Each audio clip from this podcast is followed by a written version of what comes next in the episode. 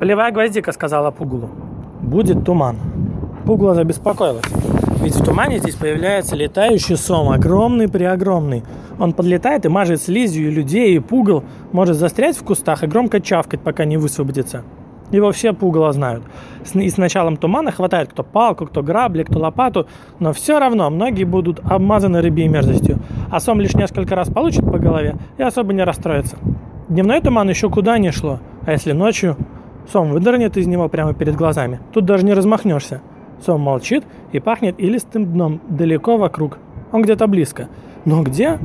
Вот и все, что можно знать. Туман рассеивается, и сом прячется в неизвестной воде. Может быть, он из Лиелупи прилетает, а это совсем далеко.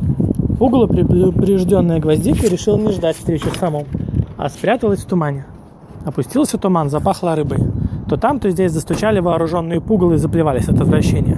Что-то торкнулось в туалет и стало касаться его со всех сторон. «Я не выйду», — шепнула Пугула. «Нет».